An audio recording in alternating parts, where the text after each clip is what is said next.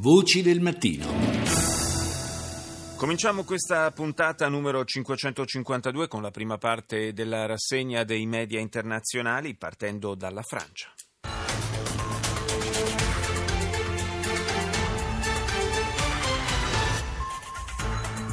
Washington suspend les pourparlers avec Moscou sur la Syrie.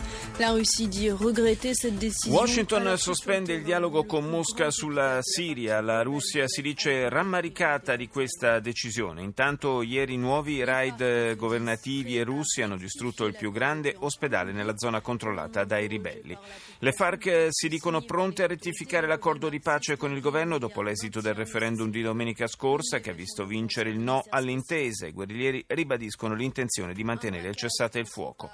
Ultimo titolo per France 24, nuovo colpo per il turismo francese. La star televisiva statunitense Kim Kardashian è stata sequestrata e rapinata a Parigi nella sua stanza d'albergo. Due uomini vestiti da agenti di polizia L'hanno legata e rinchiusa nel bagno mentre rubavano telefoni cellulari e parecchi gioielli, un bottino da oltre 9 milioni di dollari. Andiamo in Marocco, Median. أهلا بكم إلى نشط مفصل. من ان تي في بطنجة والبداية بأبرز العناوين.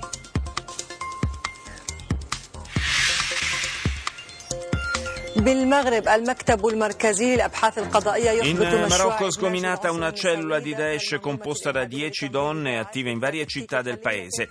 In Siria le forze del presidente Assad continuano gli attacchi su Aleppo. Il presidente turco Erdogan accusa l'Unione Europea di non rispettare gli accordi per quanto riguarda il sostegno finanziario nel quadro dell'intesa sul flusso migratorio. Russia Today. It's 5 p.m. right now here in Moscow, and breaking news from RT International to tell you about the Taliban's reportedly raised its flag in the center of the Afghan I city. of talebani alzano la loro bandiera nel centro della città afghana di Kunduz, esattamente a un anno di distanza dagli attacchi aerei americani che distrussero il locale ospida- ospedale di Medici Senza Frontiere, uccidendo 42 persone.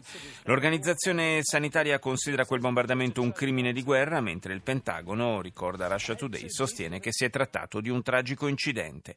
Profonde divisioni segnano in Germania la giornata dell'unità nazionale, centinaia di manifestanti anti-immigrazione sbeffeggiano Angela Merkel durante le celebrazioni della riunificazione.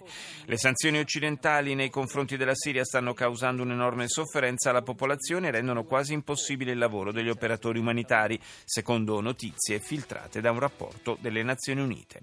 Andiamo in Australia ora, ABC. Reminding now the top stories, the federal government is promising today's public hearing into the banks will help improve the culture of the finance sector. Il governo australiano annuncia che gli amministratori delegati delle quattro maggiori banche nazionali questa settimana saranno chiamati a comparire di fronte a una commissione parlamentare d'inchiesta per rispondere alle domande riguardanti una serie di scandali avvenuti negli ultimi anni. Continuano le alluvioni nel sud dell'Australia, piogge torrenziali hanno colpito il nuovo Galles del Sud.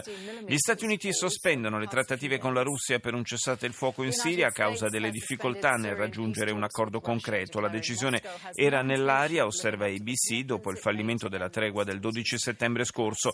Ieri due kamikaze si sono fatti esplodere nella città di Hama, controllata dal regime di Assad, uccidendo un numero imprecisato di persone. Al Jazeera.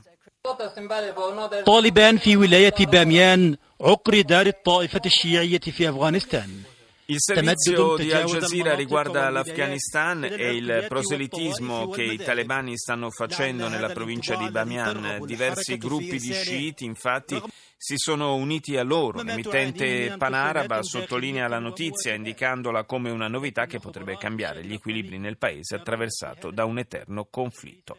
E chiudiamo questa prima parte della rassegna con la statunitense NBC. From NBC News World Headquarters in New York, this is NBC Nightly News with Lester Holt. Tonight, monster hurricane Matthew blasts the Caribbean. The deadly Category 4 storm. Mostruoso uragano Matthew si abbatte sui Caraibi con fortissime piogge, alluvioni e venti potenzialmente catastrofici. Minaccia di colpire anche gli Stati Uniti. Paura sisma, circa 200 piccole scosse rilevate nella zona di San Andreas fanno scattare un allarme senza precedenti in California California per il timore che possa essere in arrivo un terremoto di forte intensità. Colpo da 10 milioni di dollari, la celebrity Kim Kardashian, derubata dei gioielli in albergo a Parigi, è stata aggredita da uomini travestiti da poliziotti. Si pensa a un basista all'interno dell'hotel. Guten Morgen, meine Damen und Herren. Willkommen zur Tagesschau. USA beenden Syrien-Gespräche mit Russland.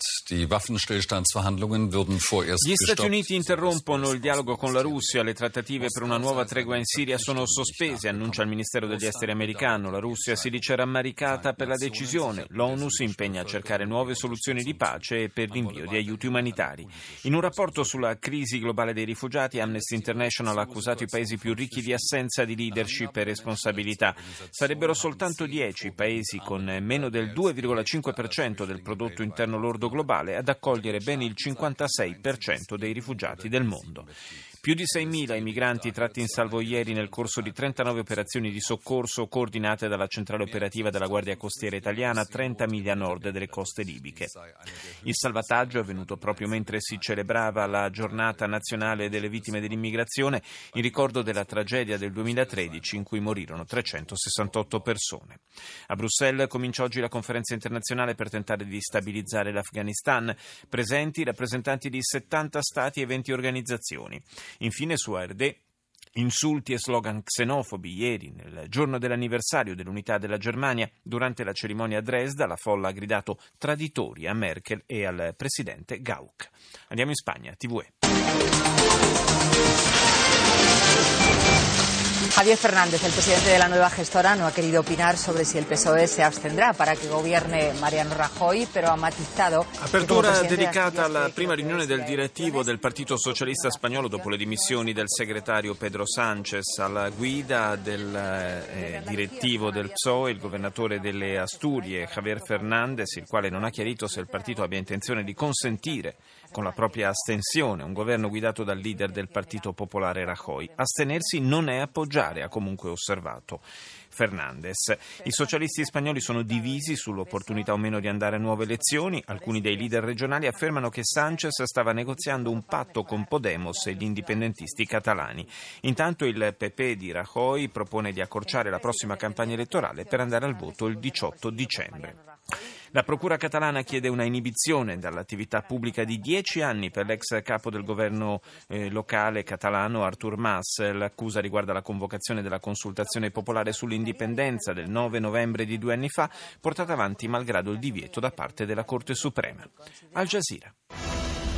جولتنا الإخبارية الجزيرة منتصف اليوم معكم رولا إبراهيم ومحمد حمدان وأبرز مواضيع المنتصف حلب تحت وطأة القصف الروسي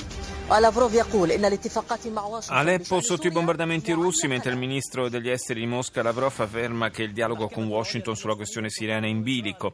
La Corte Suprema palestinese ha deciso di dare il via libera alle elezioni in Cisgiordania escludendo Gaza. Hamas parla di decisione prettamente politica. A Parigi un incontro internazionale sulla crisi della Libia, primo obiettivo quello di preservare l'unità nazionale. Andiamo negli Stati Uniti ora, CNN.